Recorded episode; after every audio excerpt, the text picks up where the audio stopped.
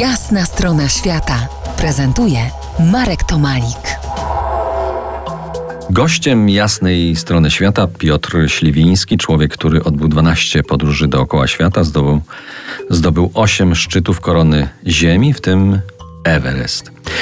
Piotrze, dlaczego dookoła świata tyle razy? Masz mniej niż 50 lat, tak mi to wygląda, jak na ciebie patrzę. Nawet mniej niż 40. Nawet widzisz, mniej niż 40. To tak co roku wyruszasz podróż dookoła świata? Czy to nie jest tak trochę, że wpadasz we własny kierat? W 2006 roku, gdy skończyłem Politechnikę Krakowską, tydzień po obronie wyprzedałem wszystko, co miałem. Wszystkie pojazdy, komputery. Tylko to, co zmieściłem do plecaka, oszczędności, ruszyłem w świat i w ogóle nie był to pomysł ani plan na to, że pojadę dookoła świata.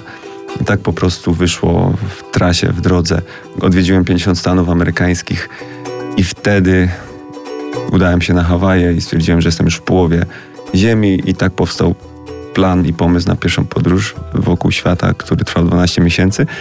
Kolejne wyprawy, kolejne podróże to były dodatkowe jakieś motywacje, dodatkowe cele, aby odkryć e, miejsca, do których nie udało mi się dotrzeć w pierwszej podróży dookoła świata. W czwartej podróży, tej dookoła świata, wszedłeś na Mont Blanc. Od tamtej chwili każda kolejna wyprawa dookoła świata e, była, będzie drogą na szczyt i powrót z tego szczytu, tak? Tak, y, do tej pory, czyli do tego momentu, gdy wspiąłem się na Mont Blanc, y, moje podróże były faktycznie takie odkrywcze, poznawcze. Odwiedziłem wszystkie kontynenty, zaspokoiłem swoją ciekawość i chęć odwiedzenia różnych zakątków Ziemi, ale w czwartej podróży odkryłem i zafascynowałem się wspinaczką wysokogórską i wtedy założyłem sobie cel, że będę chciał zdobyć koronę Ziemi. I w każdej kolejnej wyprawie Moim celem była kolejna góra, kolejny szczyt, ale docierając do tej góry, to już nigdy nie wracałem tą samą drogą. Jechałem do przodu przed siebie, pokonując kolejny ocean, kolejne kontynenty. No, kolejne wyprawy dookoła świata już nie trwały rok, były krótsze, około pół roku, ale byłem konsekwentny i systematyczny, więc w kolejnych ośmiu latach osiem szczytów udało mi się zdobyć. To wymienię, proszę. E, po Mont Blancu najwyższa e, góra Afryki Kilimandżaro, później Akokangua, najwyższy szczyt Ameryki Południowej, na Kaukazie góra Elbrus, mm, Karstęż Piramid, w Indonezji góra Kościuszko, najwyższa w Australii i Denali, najwyższy szczyt Ameryki Północnej.